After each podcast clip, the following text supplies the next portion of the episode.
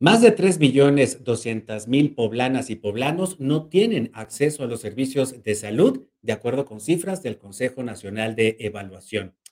A la par de los resultados ofrecidos la semana pasada por el Coneval en su medición de la pobreza en México 2022, la carencia por servicios de salud en Puebla aumentó del 32% de la población en 2020 al 48% en 2022.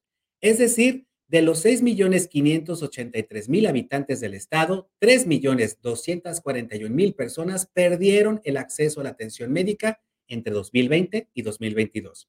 Al revisar los datos del año 2016, cuando la carencia de servicios de salud alcanzaba el 17% de la población, se destaca que más de 2.100.000 poblanos perdieron el acceso a la atención sanitaria en los últimos seis años.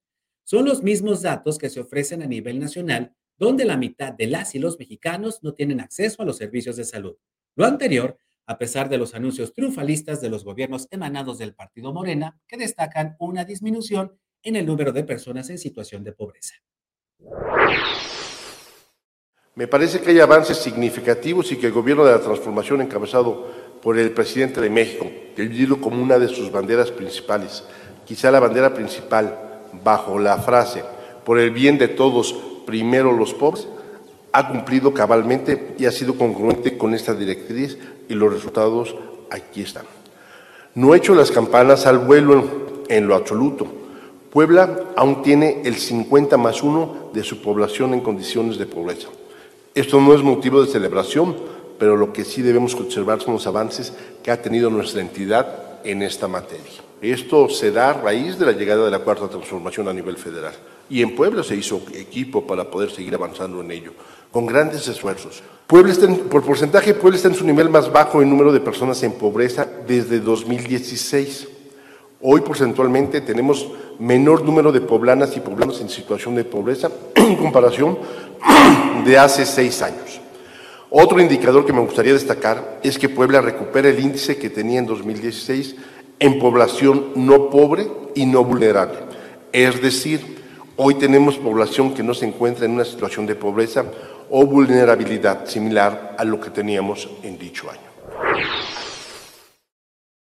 Lo dicho por el gobernador de Puebla, pero de acuerdo con los resultados presentados por el Coneval, en 2016 la población en situación de pobreza en el estado de Puebla sumaba 3.674.000 personas.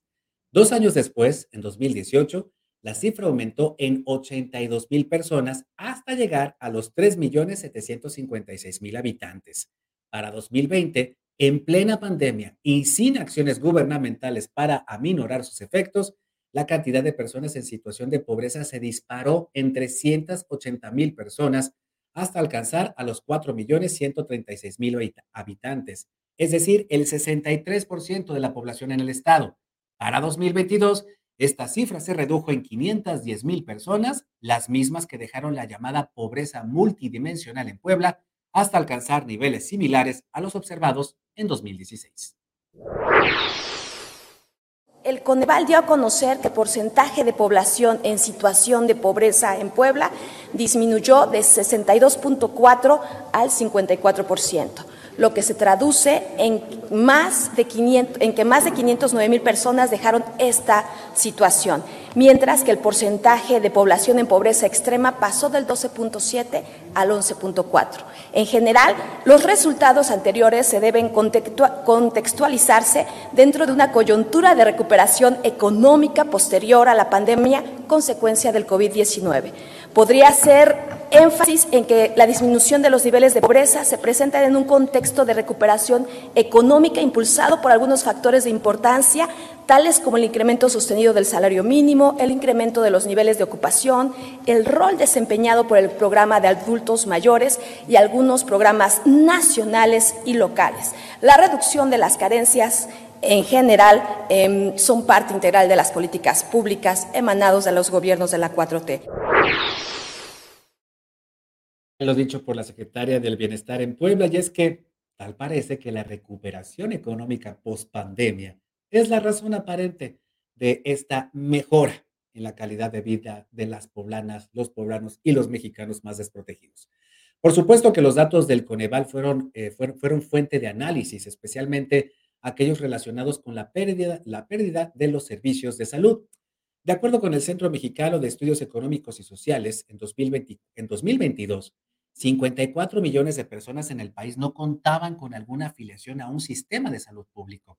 Esto se debe a la caída de la cobertura, ya que el número de personas registradas en el INSABI, antes Seguro Popular, cayó en un 68%.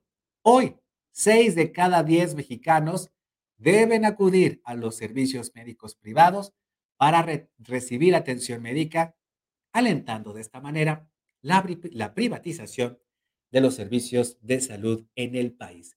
68% de personas menos en el INSABI, antes Seguro Popular, en una institución que, pues bueno, ya fue prácticamente enterrada por el gobierno federal, que nunca funcionó. Y pues ahí está la pregunta de millones de mexicanos. ¿Y el INSABI? ¿Quién sabe?